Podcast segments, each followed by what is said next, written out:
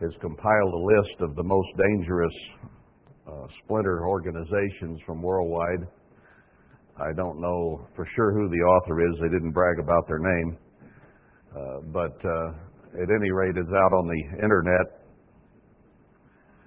uh, of the ones that this individual who had given up Armstrongite or Armstrongism uh, had come up with the list. And uh, we were ranked number six most dangerous organization that came out of worldwide. I find that remarkable in a way that we could make such a list, uh, small as we are and uh, inconsequential in so many respects. But somebody sees a real danger in us, I guess, to rate us that high on their danger list. It says we're out here in our bunkers, all bunkered up. So, uh, I don't know. I don't consider a mobile home a bunker, really. That's about as dangerous a thing as you can live in, whether it be fire or, or war or whatever. But uh, people get their impressions, I guess, in a way, since we did leave the cities and the middle of Babylon and come out here, that that's considered bunkering or bugging out or whatever prepper's term you want to use. But I, we're certainly no danger to anyone from a malicious standpoint or a warfare standpoint or a rebellion against government standpoint. Uh, we're here to live in peace and to find peace, even among ourselves, uh, is one of our biggest goals. So, if anybody thinks we're a danger, it must be some of the doctrines that we're teaching, which are quite biblical. So I I don't think there's any doubt the changes we have made are in conjunction with Scripture because it's been easy to prove that those things are true. Anyway, just as a passing thought, I want you to realize you're on the danger list of some people, anyway. Well, last week we went into the topic of finding the peace and the righteousness of God. and I showed there that God's purpose and His plan is to bring peace in the universe, a universe that has known war ever since Satan's rebellion and ever since Satan's influence on Adam and Eve. And we have had a tale of woe ever since. God almost destroyed mankind in the days of Noah because of violence and lack of peace. And then the earth was replenished, and as it replenished, peace went away and war began. So that's where we've been. And then I went through some scriptures to show that God's Word leads to peace. if that's God's purpose, that's His plan, and it is, then His words in the Bible were put there to fulfill that ultimate plan. And as I think I stated, uh, that is probably the biggest plan and purpose of God is to restore peace to not only the universe but to the world, to the church, and in our own individual minds that they be at peace. So it's peace from the largest perspective you want to take down to the individual that is so very, very important to God. In fact, I recalled this morning and put it at the top of my list of scriptures, Psalm 133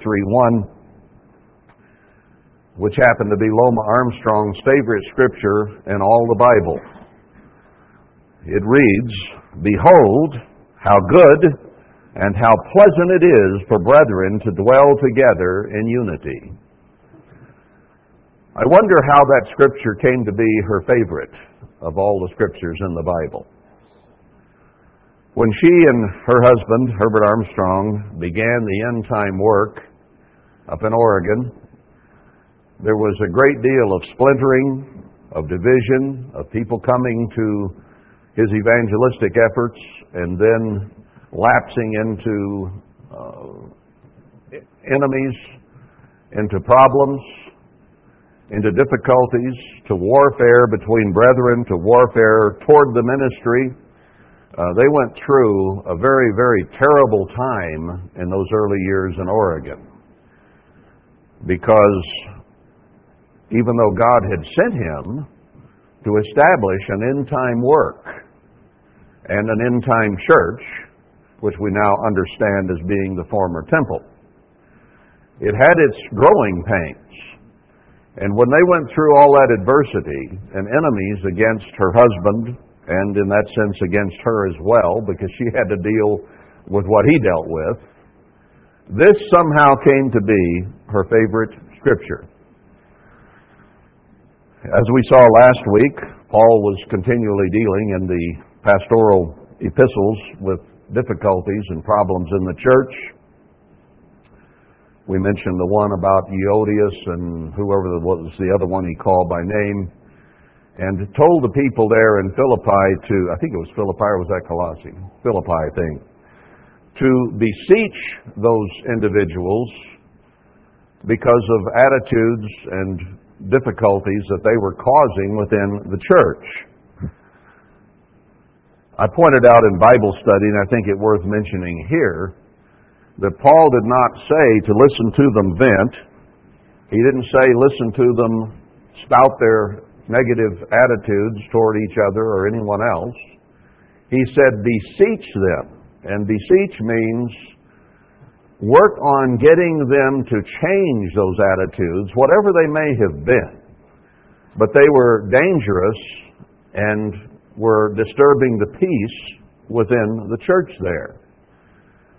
So he gave us some very important insight by saying if there are those who have attitudes and they're venting and spouting off about it, beseech them to change it, is the implication that is given. Don't listen to it, tell them, change it. And I think I mentioned there, if not here, that even the world now, in their study of psychology and so on, used to say you need to get it off your chest. You need to vent. You need to blow it off. Let it go. Now they are realizing that that does not work.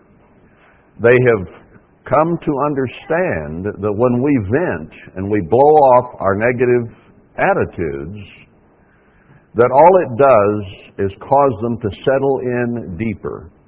It reaffirms them in our subconscious and our conscious mind and makes them even worse than they were before. The more we talk about, the more we vent, the worse it gets. So venting, they have discovered, is not the correct way to get over and through negativity. It doesn't work that way. Mrs. Armstrong saw an awful lot of enmity and negativity and came to love this particular verse. It is not only a verse that describes a good situation within the church, it also is a prophecy. Let's read the next two verses. How pleasant it is for the brethren to dwell together in unity. It is like the precious ointment upon the head that ran down upon the beard, even Aaron's beard, that went down to the skirts of his garments. So the heavenly anointing oil uh, is likened to brethren living together in unity. It says, As the dew of Hermon uh, that descended upon the mountains of Zion, for there the Eternal commanded the blessing, even life forevermore. So the context of Psalm 133 is that that kind of peace will occur in the environs of Zion, where we live today. This area is where peace is going to be brought. Incidentally, that's the one I've quoted many times, showing that Hermon and its dew descends on the mountains of Zion.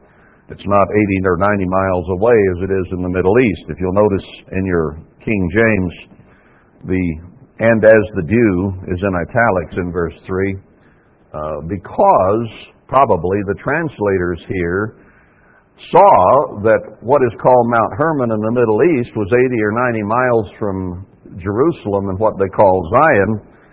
and they wondered how in the world dew could descend from Hermon onto Zion. So they added those words. It's the same kind of dew, but not the dew of Hermon, which is what the scripture actually states. So I believe that Cedar Mountain is Mount Hermon, and the dew from it does descend right down to Zion just below it. So I want to tie that then with Haggai 2. I want to, I'm going to turn back to that one. We've quoted it many times.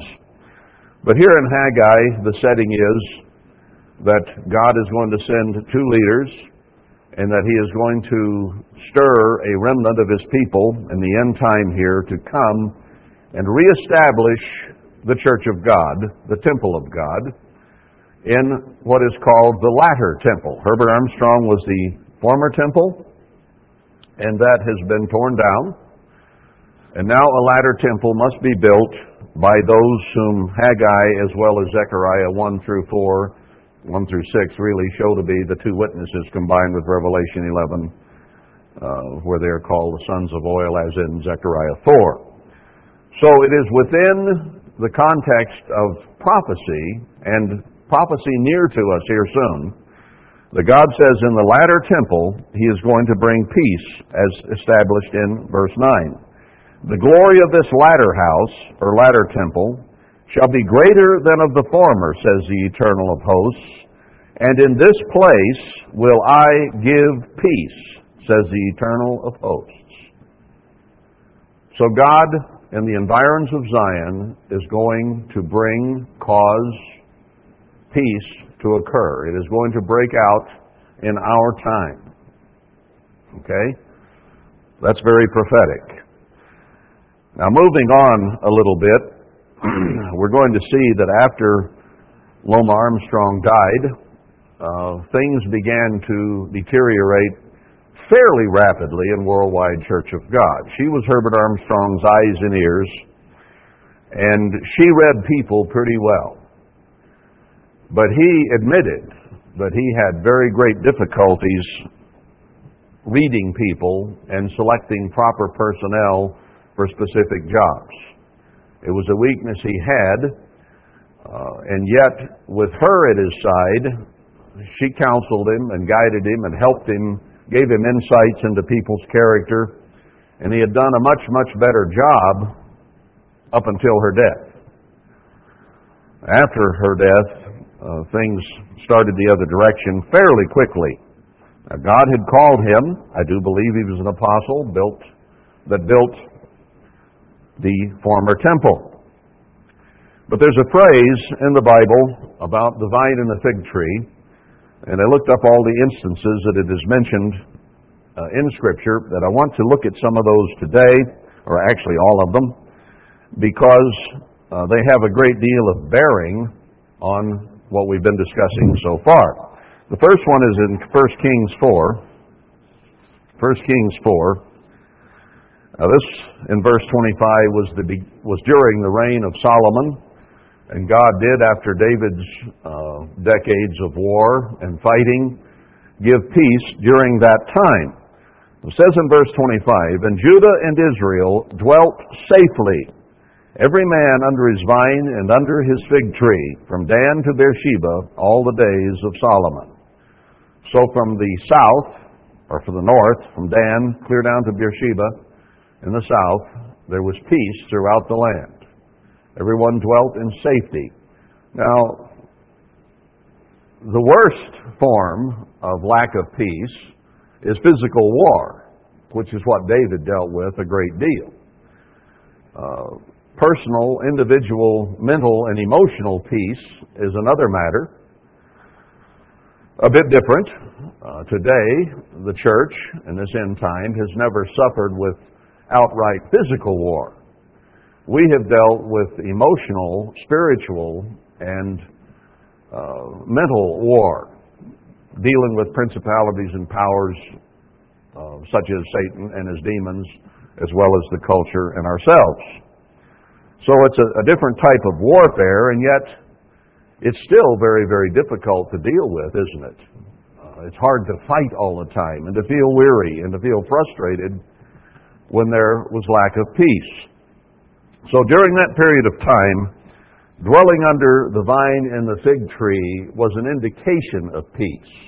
It is a term that describes peace, where men are not off fighting in a war, but they're at home with their wife and their children like olive plants around their table, and they can take care of their vine and their fig tree, their farm, their animals, is the implication. That there's enough peace that they can stay home and dwell safely. So, thinking of dwelling under your own vine and fig tree needs to be understood in that context. That helps define what the term means. It doesn't just mean prosperity, but safety and peace. Let's go to the next instance, which is in 2 Kings 18. 2 Kings 18 and verse, I'll begin in verse 27.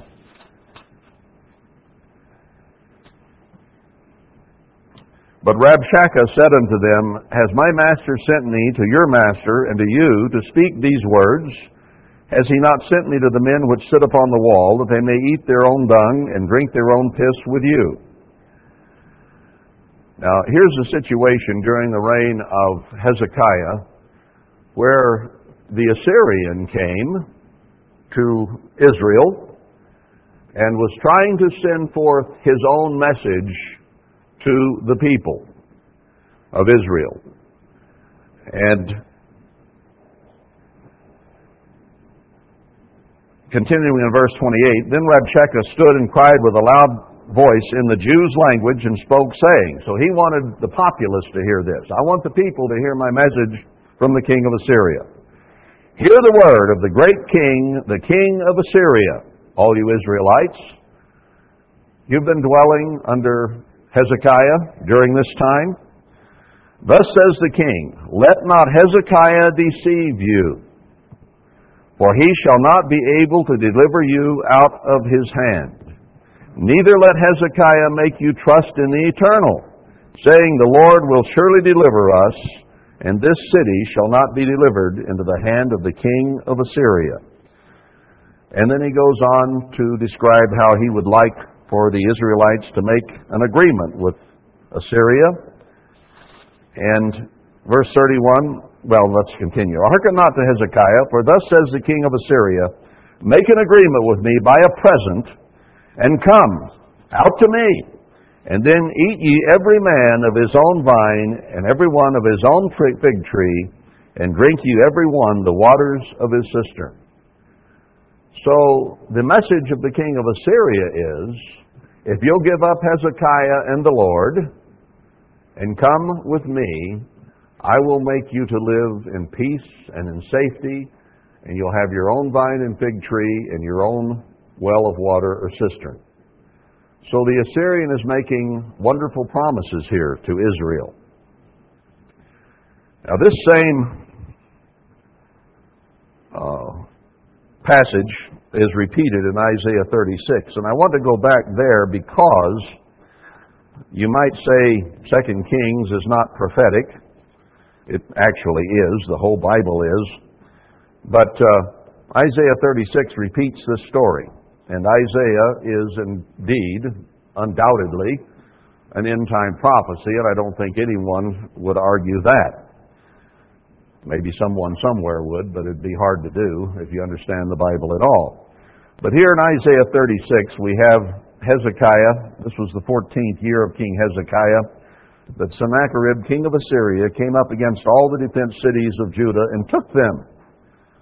So he actually took the cities, he conquered them. And the king of Assyria sent Rabshakeh same story, from Lachish to Jerusalem to King Hezekiah with a great army, and stood and gave the same message. Verse 4. Uh, Thus says the great king, the king of Assyria, What confidence is this wherein you trust? I've already conquered the cities of Judah. Now I'm coming against Israel, and based on what has just happened, why do you have confidence in Hezekiah or in the Lord? I say, say you, but they are but vain words. I have counsel and strength for war. Now on whom do you trust that you rebel against me? And then he talks about how he's going to destroy the altars and Hezekiah be taken away and all those things. And in verse 8 he says, Now therefore give pledge, I pray you, to my master, the king of Assyria, and I will give you 2,000 horses, if you be able on your part to set riders upon them and goes on bragging and bragging. Uh, verse 11, Speak, I pray you, to your servants in the Syrian language, for we understood it, we understand it, and speak not to us in the Jews' language in the ears of the people that are on the wall. Uh, verse 13, Hear the words of the great king, the king of Assyria. Thus says the king, Let not Hezekiah deceive you, for he shall not be able to deliver you. Neither let Hezekiah make you trust in the eternal, saying, The Lord will surely deliver us. This city shall not be delivered into the hand of the king of Assyria.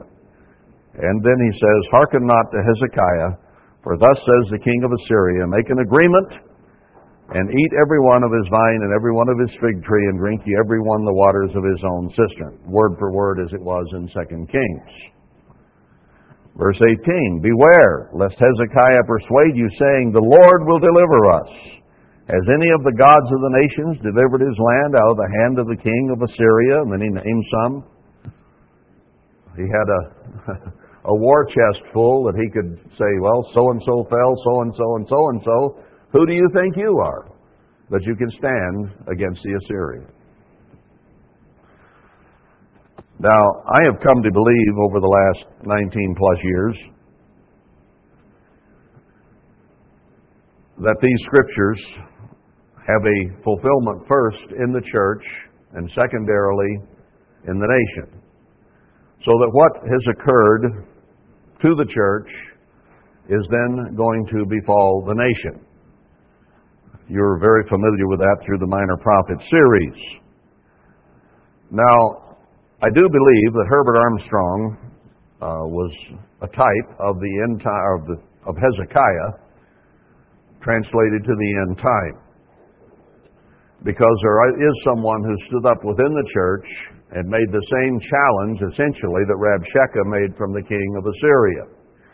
Also, in chapter 39, toward the end of of uh, well, at the end of Hezekiah's life, recall too that Hezekiah had the clock, the hands of the sundial turned back, and God gave him 15 more years to live after he was slated to die. Herbert Armstrong had a heart attack and lived approximately 15 years after the heart attack to finish what he had been given to do. So the parallels are very close there. And here at the end of chapter 39, Isaiah gave more words to Hezekiah. Verse 6 Behold, the days come that all that is in your house, and that is that which your fathers have laid up in store till this day, shall be carried to Babylon. Nothing shall be left, says the Eternal. So Rabshakeh was giving an ultimatum, and at the time of Hezekiah's death, that ultimatum was about to be fulfilled, and the people were going to go into captivity in Assyria, and nothing that they had built or had in store would be left. And of your sons that shall issue from you, which you shall beget, Herbert Armstrong always called us his sons in Christ. I don't think he was taking the place as a, father or a pope in a spiritual sense. But Paul spoke in the same vein and called them his children or his sons in Christ because they had come into the truth through him. From God, obviously, but through him. And they shall be eunuchs in the palace of the king of Babylon, which we know happened to Daniel, Shadrach, Meshach, Abednego, and others. Then said Hezekiah to Isaiah, Good is the word of the eternal which you have spoken. He said, Moreover, for there shall be peace and truth in my days. Now, Herbert Armstrong oversaw the church, and even though there was some difficulty some ministers defecting, and some people, essentially worldwide hung together until his death. Now, he had showed the various kings and rulers of the earth everything that he had, as Hezekiah did to the king of Assyria. And the church, shortly after his death, began to fall apart, and two unclean birds took them back in and set their base up in Babylon, as Zechariah 5 says, and their mouth was filled with lead and hushed, shut up. That describes what happened to Worldwide Church of God, and that's the chapter right after he talks about the two witnesses coming on to rebuild the latter temple. So that has occurred. A worldwide church is not the church of God anymore. In fact, it's an evangelistic Christian organization that morphed into that after his death. Now, Herbert Armstrong didn't really fully grasp who the enemies were. Uh, it was speculated, of course, through worldwide in those decades that the Assyrian was Germany, and he began to suspect that Franz Joseph Strauss, who was the governor or the prime minister of Bavaria at that time, would be the end time beast. And he even mentioned one time, I don't remember when, words to the effect, don't do, he told Franz Joseph Strauss this, don't do what you have in mind to do. He gave him a very mild warning because he thought he was that man. But the real, real Assyrian turned out to be a member of the church, allegedly at least, and had come up through the ranks, and he turned out to be Joseph Tkach Jr the real Assyrian, in the church. That thing that I mentioned to Herbert Armstrong in 1981 came to pass. That a man within the church would stand in the temple of God saying that he was the one to follow, putting himself in the place of God. And Joseph Tkach put himself in the place of God by changing script, by changing doctrine from those things which the Bible taught right back into Protestant evangelical teaching and belief and practice. So he essentially destroyed the church and took it back into Babylon, he and his son Joseph Tkach Jr. I mentioned once before when we were, a few months ago, when we were going through establishing who the end time Assyrian is that the Tkach surname uh, is Carpatho Russian or Ukrainian. And that even though his parents were living in Czechoslovakia when they moved here, they had a Russian name, and Joseph Tkach grew up in a Russian neighborhood in Chicago, and he grew up as a Russian Orthodox by religion. And he is the Assyrian who came in and destroyed worldwide church of God. And took members who stayed with him back into Babylon and set the church up on its pedestal or its base in the world in the world back in Protestant evangelism. So we see that destruction came. That's what was predicted there in Isaiah 39. And didn't the church and those sons who went there become eunuchs in Babylon? They are unable to reproduce. They are unable to do anything. They fell apart. They wound up selling all the treasures in the buildings, gave up the treasured spiritual doctrines and lost everything the worldwide Church of God ever had in terms of treasures, spiritual, physical, any kind, and went to nothing. In a few years, it went from 200 million income down to 50 million. And then they began selling, and then everything was gone. Nothing left, just as this says. Now, on the world scene, we are seeing arise a new world order that will be led by a beast and false prophet, as clearly shown in Daniel and Revelation. And they will promise peace. They will promise security. Just as Joseph Tkach promised that we will be upward and onward, and he would follow in the footsteps of Herbert Armstrong. And as soon as Herbert Armstrong died, he immediately stepped out of those footsteps and went a totally different direction, backward. So now we have a new world order, a new world religion, and a new world government that is developing so very, very rapidly before our eyes, and it will promise mankind peace and prosperity and be able to sit under their own vine and fig tree. And it is going to be led by the Assyrian, which I believe now can be defined as Russia and her allies the Chinese, Brazil, uh, India, South Africa, and those who are joining right now that uh, alliance. NATO is done. It will come apart. The United States is going under. We are that great whore of Ezekiel 16 and Revelation 18 which the beast and the prophet, false prophet, will kill. America has to go in order for Satan to establish the New World Order. He has to get rid of Israel. You know, that's always been the problem with Satan.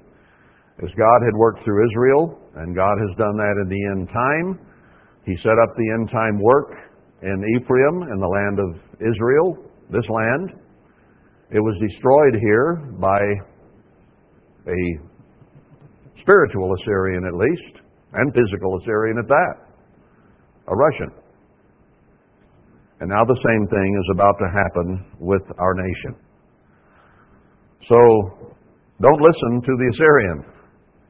Don't listen to the New World Order.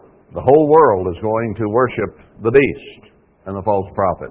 The false prophet will cause people and religion to worship the beast. And who can make war with the beast. Well, that is coming. And it's starting, well, it's already really started. It just hasn't come to full fruition yet. But it's at the door and through the door. So these things have accomplished or been done in the church, and now they are well on their way to being accomplished in the world and in our nation.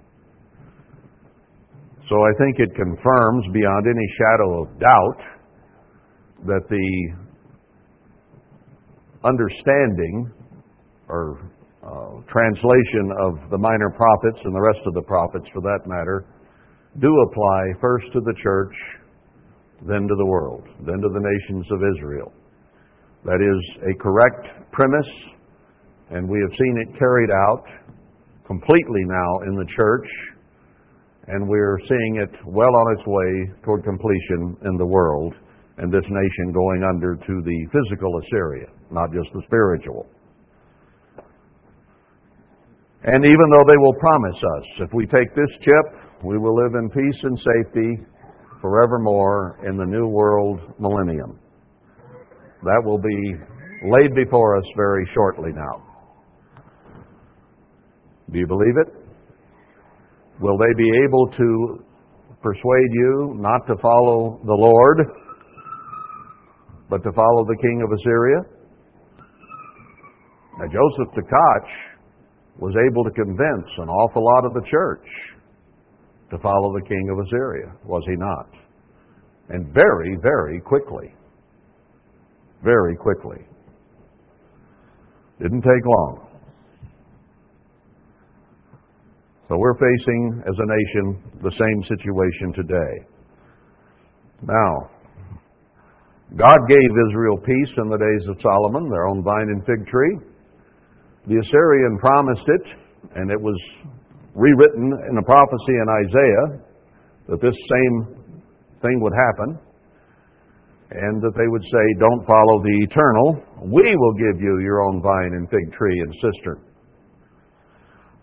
All right, let's go to Jeremiah 8 and tie that together with this. Jeremiah 8. And I'll pick it up in verse 1 because we see a reverse of what we saw in 2 Kings, where Israel dwelt under their vine and fig tree, and in 2 Kings, where uh, the Assyrian promised after destroying Judah's cities that Israel could have peace. Jeremiah 8, At that time, says the Eternal, they shall bring out the bones of the kings of Judah, and the bones of his princes, and the bones of the priests, and so on. No, let's, let's see. Yeah, I wanted to start there. The wise men are ashamed, they're dismayed and taken. We've seen that in the church. Lo, they have rejected the word of the Eternal, and what wisdom is in them, as they depart from those doctrines that we believed in. Now, you and I have departed from some of those doctrines in a way. We have made them more intense, we have kept them stronger, not gone the other direction away from them. In other words, the understanding that we have gained has been how to better keep Passover. It has been how to better count Pentecost. It has been how to better do a lot of things about the holy days and about God's truths, which we've still adhered to. So we're becoming more in tune with God's Word as we study it and read it and see what it says instead of less tuned to it. That's the difference. But the church as a whole did not. Verse 3 And death shall be chosen rather than life by all the resident evil. Laodicean, if you will, which is contrary to God. And most of them shows spiritual death. Now, our people in our nation are going to choose physical death.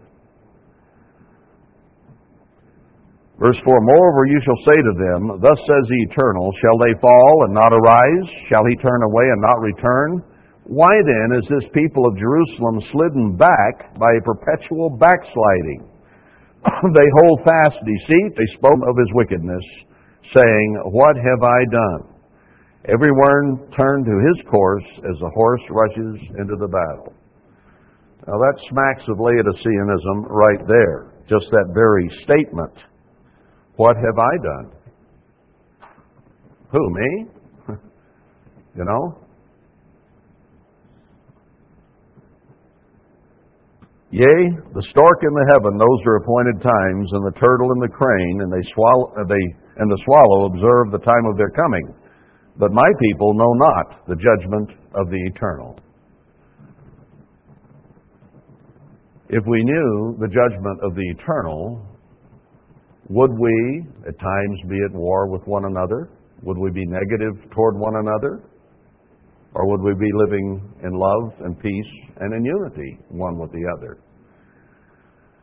Part of the problem is that we read the scriptures and we recognize that this is the way it should be, but we excuse ourselves as being the exception to the rule. We know that gossip and backbiting and fighting and war within the church is wrong and that should not be followed. We can see that. But what I think and what I want to say is okay. Now, why should you or I be the only exception to the rule? And if each of us considers himself an exception to the rule, then nobody keeps the rule. That's the problem. That's why God says he will judge every man according to his own works. Not of his father, not of the son, but each his own words. Each his own works. As I said last week, peace does not erupt automatically. Peace does not occur in the universe or in the world of man by fiat. It doesn't just happen. Warfare is the natural course of Satan and human nature. That's what it is. And that's why Paul could say, You are yet carnal. You're still thinking and reacting carnally. Why would that be? Because each of us thinks he's an exception to the rule, and therefore virtually no one follows the rule. It's actually quite simple.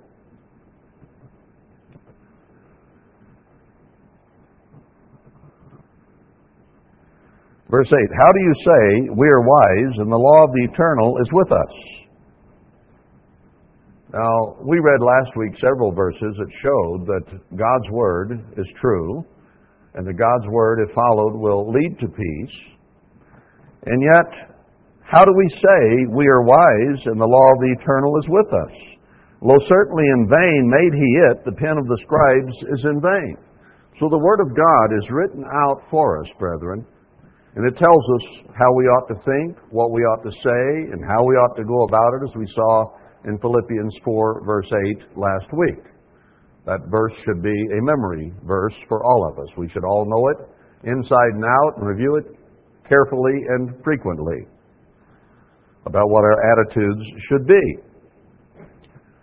Now, because God's Word will lead to peace, does that mean that it automatically happens? No, not at all.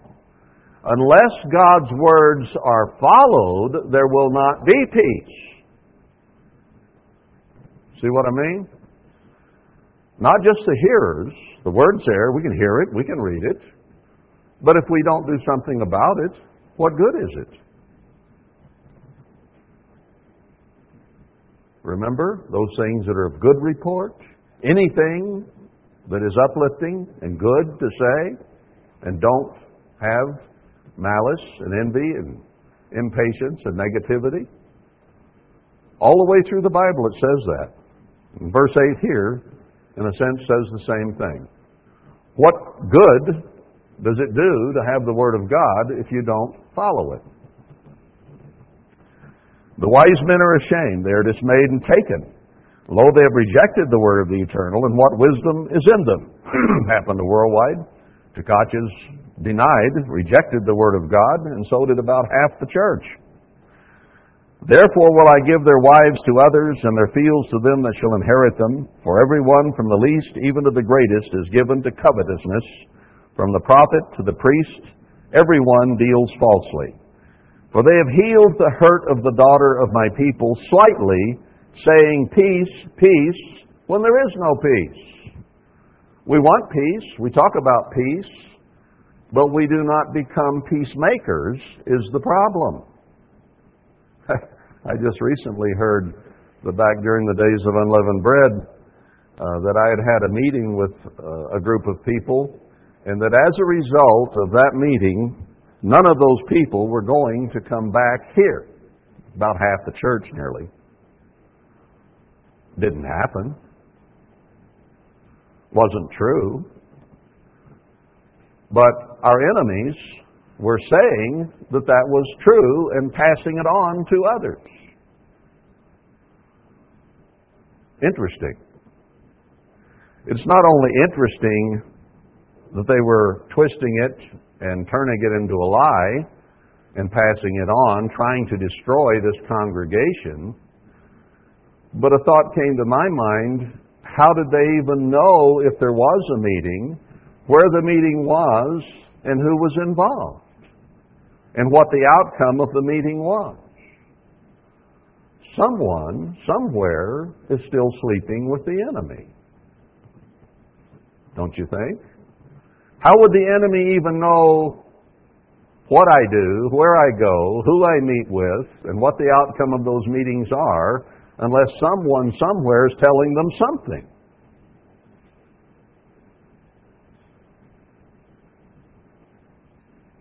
wasn't true. I've had meetings, but no one said any of those things that got reported.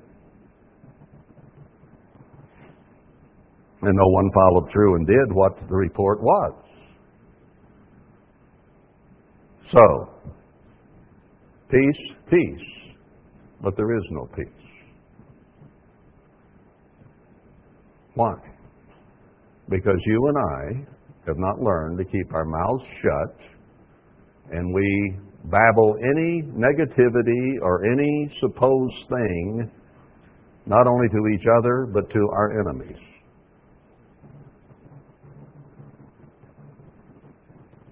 I wasn't going to mention that, but I do, in a sense, in passing, because it's such a recent and prime example of peace, peace, while we destroy the peace.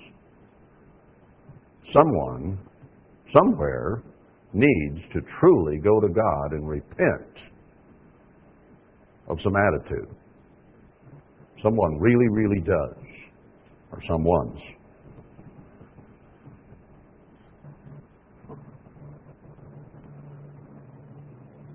Brethren, we're not here to say peace, peace, and then consider, and continue to war. That's not what we're here for. And I hope you take this seriously. Because God said at Zion, in this area, in the latter temple, in this place, He is going to bring peace. Now, you and I can be part of that, or if we choose not to be peacemakers but warmongers, we will not be involved. We will not be included. God will see to it that that will not be the case. It is beautiful when the brethren dwell together in unity. And the opposite of that has been the problem since Satan and the demons, from Adam and Eve, through the early New Testament church, and here in the end time church. War broke out in Worldwide Church of God, and that church disappeared. We are still in a state of warfare in those who have even tried to stay in terms of the various splinter groups of the Church of God. And we war and fight between groups, and we war and fight as members within groups, and splitting and scattering continues, and we have ourselves right here suffered the same thing. And it is our fault. My fault and your fault. We need, at some point here pretty soon, to take these scriptures seriously, brethren.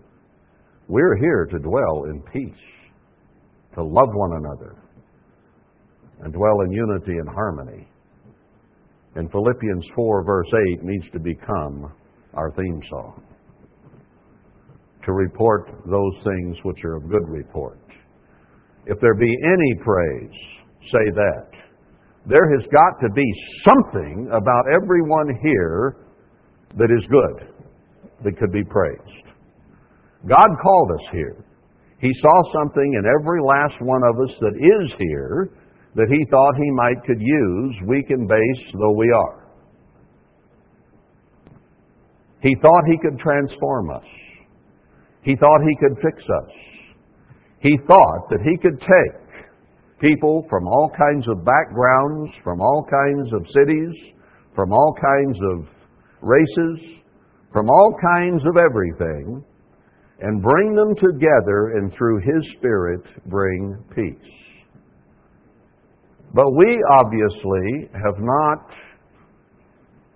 been close enough to God and had enough of His Spirit that we could make peace with one another through good report and finding praise and love for one another. Instead, we like to report anything bad we can find, anything negative that is there, true or manufactured, it doesn't matter. And twist things and change things and have our negative bad attitude. Now I beseech you, I beseech me, as Paul told the Philippians to do with Euodias, and I can't remember the other name. Don't listen to venting. Don't listen to negativity. Say, not here in my house, not here in my presence, wherever you are. And beseech them to change from negativity to praise. To find something of good report or shut up in my presence. That's what Paul told the church to do. Do not listen to that stuff whatever it might be and whoever it might be about. It's not our job to say it or to listen to it. Now, when are we going to find some backbone? How many times have I brought this up? How many times does the Bible bring it up from cover to cover? How many times does it say, if you forgive others their trespasses, I will forgive yours? But if you do not forgive others their trespasses, I will not forgive yours. Now, if your trespasses are not forgiven, brethren, you are going into the lake of fire and you are going to die eternally. And God says that judgment is going to be based upon whether you forgive others their trespasses or not. He will judge you as you judge others. That ought to scare us half to death. It really should.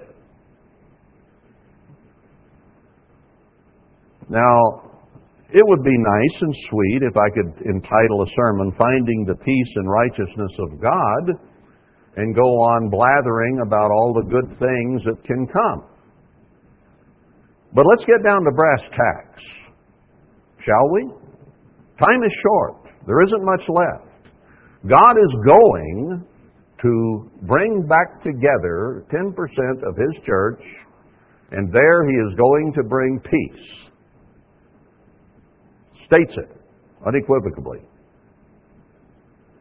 It's a fact, it's going to happen. Are we going to be part of it? I certainly hope so. God has given us every opportunity to be. We're here as forerunners of that. But if we don't get down to brass tacks and say, I'm the guy, I'm the big mouth, I'm the one that repeats negativity, I'm the one that vents my bad attitude, I'm the one that needs to get on my knees and repent and keep his big mouth shut unless he can say something good about somebody. My grandmother knew that. I heard that growing up. If you can't say something good about somebody, don't say anything. I don't know where my mother got it, but she said the same thing, probably from her mother. They didn't even need to get it from the Bible. Just human nature told them that if you're going to have peace in a family or in a congregation or in a world or a universe, you can't speak evil, and negativity it won't work. And you will disturb the peace wherever you are when you do.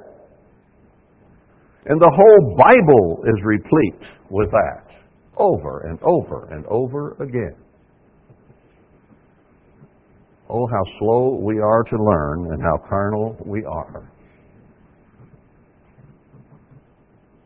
I have to control Darryl's mouth. I am not an exception to the rule. You have to control your mouth. You are no exception to the rule. When everyone in his own mind is an exception to the rule, there is no rule. And there is no peace. We have to take it personally. I'm not on a vendetta about the one that I, the issue that I just mentioned. It's just another one in a long, long line of such things.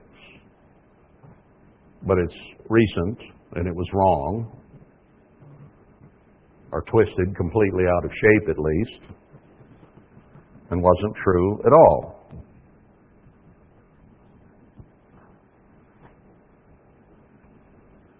So, when's the next one? Who's the next busybody? who's sleeping with the enemy and continues to sleep with the enemy and passes things along. They get twisted completely out of context and become lies. Where does it happen next? Does it happen before the day's over? Or is it Monday? Is it Friday? Think we can go next week before somebody spouts off about his neighbor? How long can I go? How long can you? And if you do, what will you do about it? Will you get on your knees and truly repent? And the word repent means change. It doesn't mean, oh, I'm sorry, God, I shouldn't have done that, forgive me. Repent means actually do something about it, change it. And that's what Paul was trying to get across to those people that he wrote the letter to in Philippi. Beseech those who are causing trouble, whatever the trouble may have been, that they stop doing it. So we need to make it a committee of one to find some backbone and next time anger and bitterness and hate and resentment toward any or everybody starts coming out, you are a committee of one, as Paul said, to beseech that person to change the tone of voice, the tone of speech, and the attitude. Paul wanted Euodias to be part of the kingdom of God, and that other person, whoever it was, he named names. Boy, that'd set off something if I started naming names of the latest rumor and traced it back to where it came from, wouldn't it? Oh, my, my, my, my, my. Our me first selfie uh, American culture could not take that, but Paul did it. Alexander the coppersmith, who did him much damage, remember? He did it several times, in fact. I won't go there. Some of them could have been traced back to me. There have been times I've opened my mouth and said things I shouldn't say, brethren. And I'm sorry. And I've made me a committee of one to shut my big mouth. You need to make yourself a committee of one to shut your big mouth. And now that you know I have that mindset, and I open my big mouth and start spouting that negativity, you need to be a committee of one to beseech me to quit that. And we need to do it with each other. We're here to help and strengthen one another, lift each other up, and help each and every one of us become what we ought to be. That's what we're here to do. And when we go the other direction, we are working against God. Satan is the accuser and the destroyer. And the moment we begin to accuse and be negative, we have become a destroyer and we are of our father the devil. Let me see if I can think of a way to put that plainly. No, that's about it, I think. Is our father the devil? Is our father God? Who is full of love and mercy and kindness and forgiveness and patience and long suffering? Or is the devil who accuses and tears and destroys and besmirches and stabs knives in backs? Okay, it's one way or the other. It's one way or the other. Whatever comes out of your mouth is toward God or it's toward the devil. That's what Christ said over and over. It's what the whole Bible says over and over. I'm not worried about the last one, or the last 50, or the last 100. I'm worried about the next one. The next accusation that one of us has toward our brother or sister in Christ. That's the one I'm worried about. I'm worried about the next time I open my mouth inadvisedly and without wisdom and stupidity and lack of love and concern. That's the one I'm worried about. We can't undo the past. We can change what we are. And we can learn to live together in love and in unity as Loma Armstrong wished with all her heart could happen in Worldwide Church of God. That's why that became her favorite scripture. It was not the unity that made that her favorite scripture. It was the disunity, the disharmony, and the negativity that destroyed the unity and made her long for that scripture to be fulfilled. And it's what makes me long for Haggai 2:9 to be fulfilled. In this place will I bring peace. Now, blessed are the peacemakers, Isaiah, I mean Matthew 5. Those who make peace, not war. Those who make harmony, not dissension. Those who make unity, not division. Those are the ones God will bless. Now, which are we? We are an unfortunate combination of the two, is what we are. And we need to get on one side or the other. That's what we need to do. I'll get to James 3. I guess it's down here as my last scripture for today, but I see I'm not going to get through my last scripture for the day. Can both sweet and bitter water come out of the same fountain? Can we be both? No.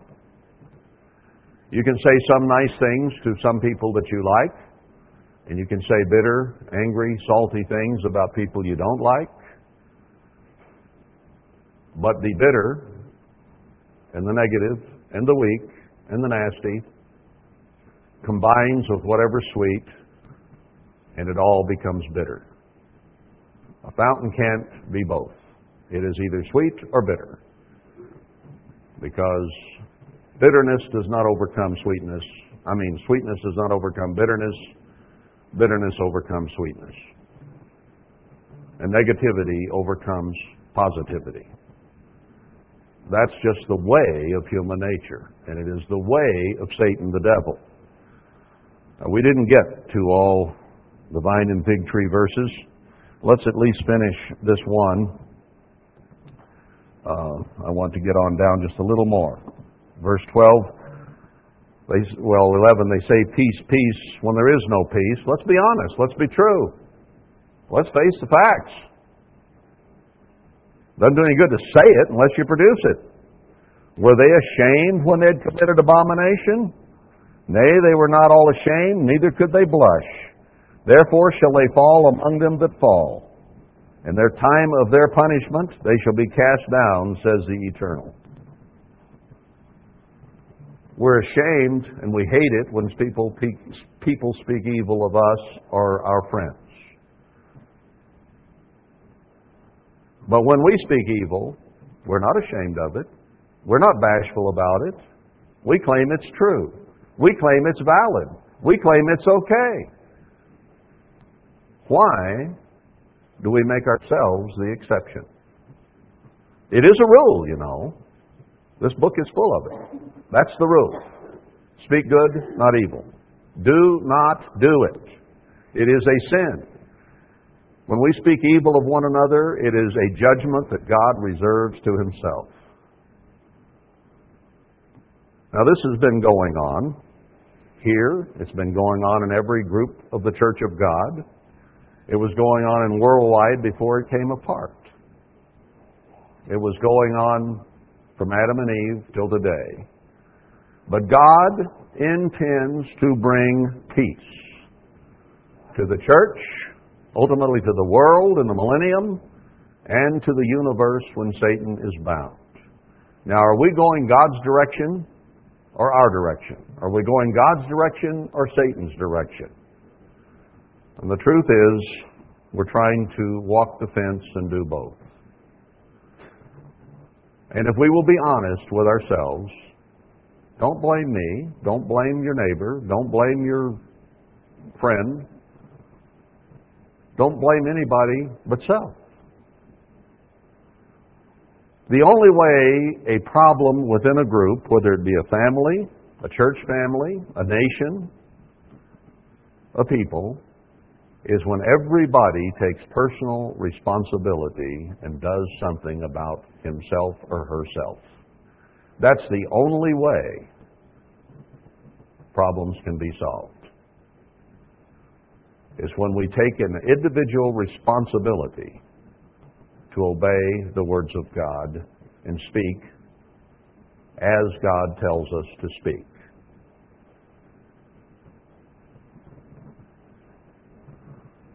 We need to blush at ourselves. We need to be ashamed of ourselves, not trying to put shame on someone else, whatever the circumstance. Verse 13 I will surely consume them, says the Eternal. There shall be no grapes on the vine, and no figs on the fig tree, says he, and the leaf shall fade, and the things that I have given them shall pass away from them. It happened to Worldwide Church of God. It's happened to other groups, and it will happen to this group if we do not obey the words of the Eternal. Why do we sit still? Why do we continue on as we are, sitting on our behinds doing what we have been doing? Assemble yourselves and let us enter into the defense cities and let us be silent there. Shut up. I said that earlier about me. For the eternal our God has put us to silence and given us water of gall to drink because we have sinned against the eternal. Our situation as people of God, called out from this world, essentially under Herbert Armstrong, our punishment has been given gall to drink. And we have sinned, and that's why we're in the condition we're in. We looked for peace, but no good came, and for a time of health, and behold trouble. Does any of that ring true? What are we going to do about it? Feel like you've been kicked in the stomach? These scriptures kick us all in the stomach, don't they?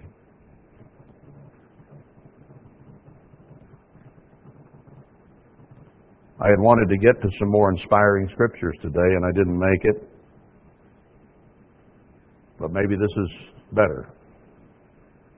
Maybe we need to all assess how much culpability we have in disturbing the peace and go home and get on our knees and talk to our God and commit to Him to become peacemakers. I'll close with Matthew 5. I've already quoted it, but it just comes to mind again.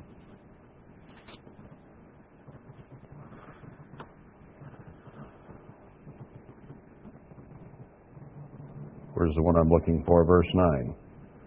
Blessed are the peacemakers, for they shall be called the children of God. You want to be called a child of God, and so do I. Let us make peace, brethren, not war. War is on its way out. It has a little run yet to be accomplished, but then it will be over. We have an opportunity to begin to bring peace and to be peacemakers. And I hope to get on to a little more detail in how to make and to achieve peace so that we can enjoy it and appreciate it and be a part of it and be part of it forevermore. It's a challenge.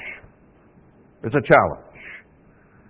And you and I have already proved that we cannot live together in peace without a great measure of the Spirit of God because we are yet carnal and we still react carnally and satanically. Therefore, a change needs to occur, and we need to learn to love one another instead of produce hate, and learn to dwell together in unity and harmony and in peace and in love. Let's make that our goal. Let's make that our purpose. It is God's purpose. And you can go you cannot go wrong fulfilling God's will.